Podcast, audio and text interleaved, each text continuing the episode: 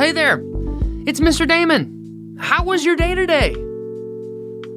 Take a second and think about it. Now, maybe your teacher gave you homework that you didn't expect, or maybe you lost the sport event, soccer game, football game, tennis match, golf match, bicycle race, horse race, dog race, I don't know.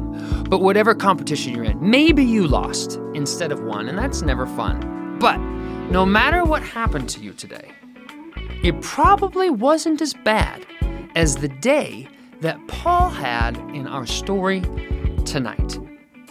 Now, before we jump into it, take a second and ask your mom or dad, grandma, grandpa, auntie, uncle, whoever it is that you live with, if they want to come and join you for tonight's bedtime story.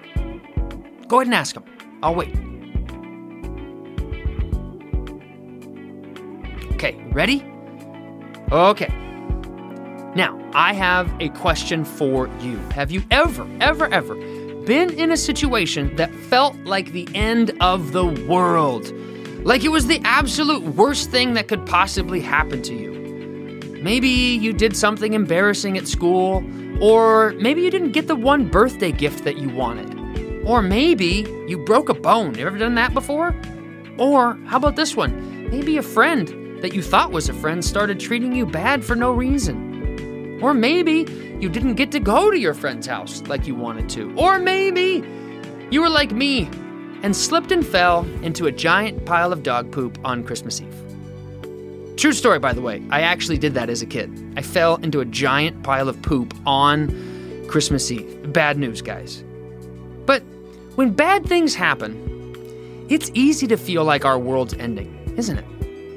And that Jesus is nowhere to be found. But the truth is, Jesus is with us in every single moment the good ones, the happy ones, and the tough ones and the sad ones.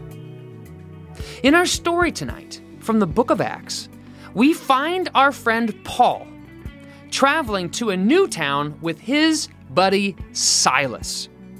And these two friends are going to this city to do what they love doing best to tell people about Jesus and his love for them. That's a good thing, right? Absolutely. Now, what's not so good is that the religious leaders in that town caught wind of what Paul and Silas were about to do, and they were not happy.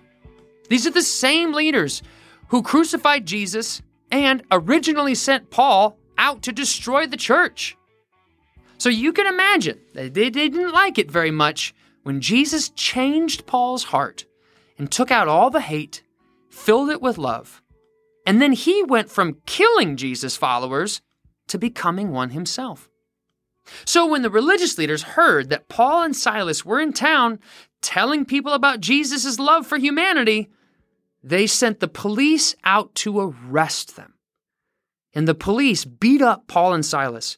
They punched them, they kicked them, they put them in handcuffs, and then they locked them in a deep, dark, nasty, underground jail called a dungeon.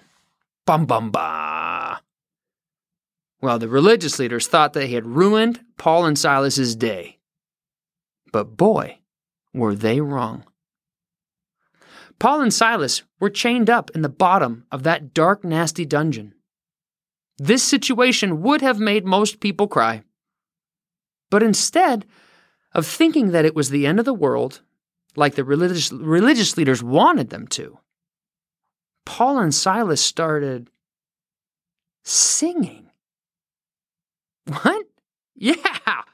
From the darkness, covered in mud, bruises, cuts, with bloody lips, Paul and Silas started to talk to Jesus and sing worship songs to him. Why? Why would they do that? Because even though they were experiencing tough circumstances, they were joyful because they knew Jesus was right there with them in that dungeon. Being aware that Jesus was with them changed the way that they felt about what was happening to them. Instead of feeling afraid or angry, They felt thankful. Well, as you can imagine, the other prisoners that were in the jail couldn't believe their ears as they listened to Paul and Silas worship. Who were these two guys singing in jail? Then, if that wasn't crazy enough, something even wilder happened. Because suddenly, the ground in the dungeon began to shake. Dust began to stream down from the ceiling. The metal jail doors began to clang on their hinges, and an ear splitting roar filled the jail. It was a huge earthquake. And the jail shook so violently, it felt like the whole thing was about to break apart. But instead of collapsing on all the prisoners, all of the prison doors flew open, and the prisoners watched as the handcuffs fell off of their wrists and their ankles. It was as if some invisible person unlocked all of the chains at the same time. Now, when the man in charge of the jail felt the earthquake, he grabbed his sword, lit a torch, and ran down the worn stone steps into the dark dungeon. And when he saw the jail doors open, his face turned pale and white. All of the prisoners have escaped, he thought. And then, out of the darkness, came a voice. No, we haven't! It's okay, we're still here! It was Paul. The jailer was so amazed that nobody had run away, he ran down to the end of the dungeon and fell down on his knees in front of Paul and Silas and said, Now I know that the Jesus you worship is real, and I want to know him just like you do. Tell me, what do I need to do in order to be good enough to become best friends with him? And Paul looked at him and smiled and said, You don't have to do anything. Just believe in Jesus, and you will be rescued from sin and become best friends with Him, just like we have. And then Paul and Silas explained to the jailer that Jesus loved him and died for him, and that he didn't have to do anything to try and impress God. And that night, the jailer and his whole family put their trust in faith in Jesus and became Jesus followers themselves. Paul and Silas baptized their entire family in water. And the jailer cleaned the blood out of Paul and Silas's cuts. He took them into his own home and gave them a meal and treated them well. He was so happy that he and his family were now best friends with Jesus. Paul and Silas knew no matter how bad their circumstances seemed, Jesus was right there with them. And if Jesus was with them, then we can know He is with us in tough circumstances and that He is going to work things out for good. So, tomorrow, if something happens that you don't like, stop and remember. Ask Jesus for help. And remember that He's with you. He cares about the littlest things in your life and if you're feeling sad, He cares about that. If you're feeling angry, He cares about that and wants to remind you that He's right there with you, just like He was with Paul and Silas. Let's do this. Let's talk to Jesus together, shall we?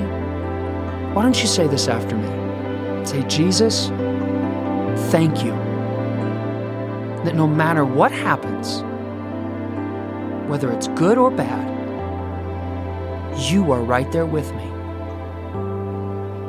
Jesus, will you help me remember to ask for help from you when things don't go my way? And help me to remember that you promise to turn bad things into good ones just like you did for Paul and Silas. Amen. Amen. I'm so proud of you. You are the absolute best. Have a wonderful night's sleep and sweet dreams.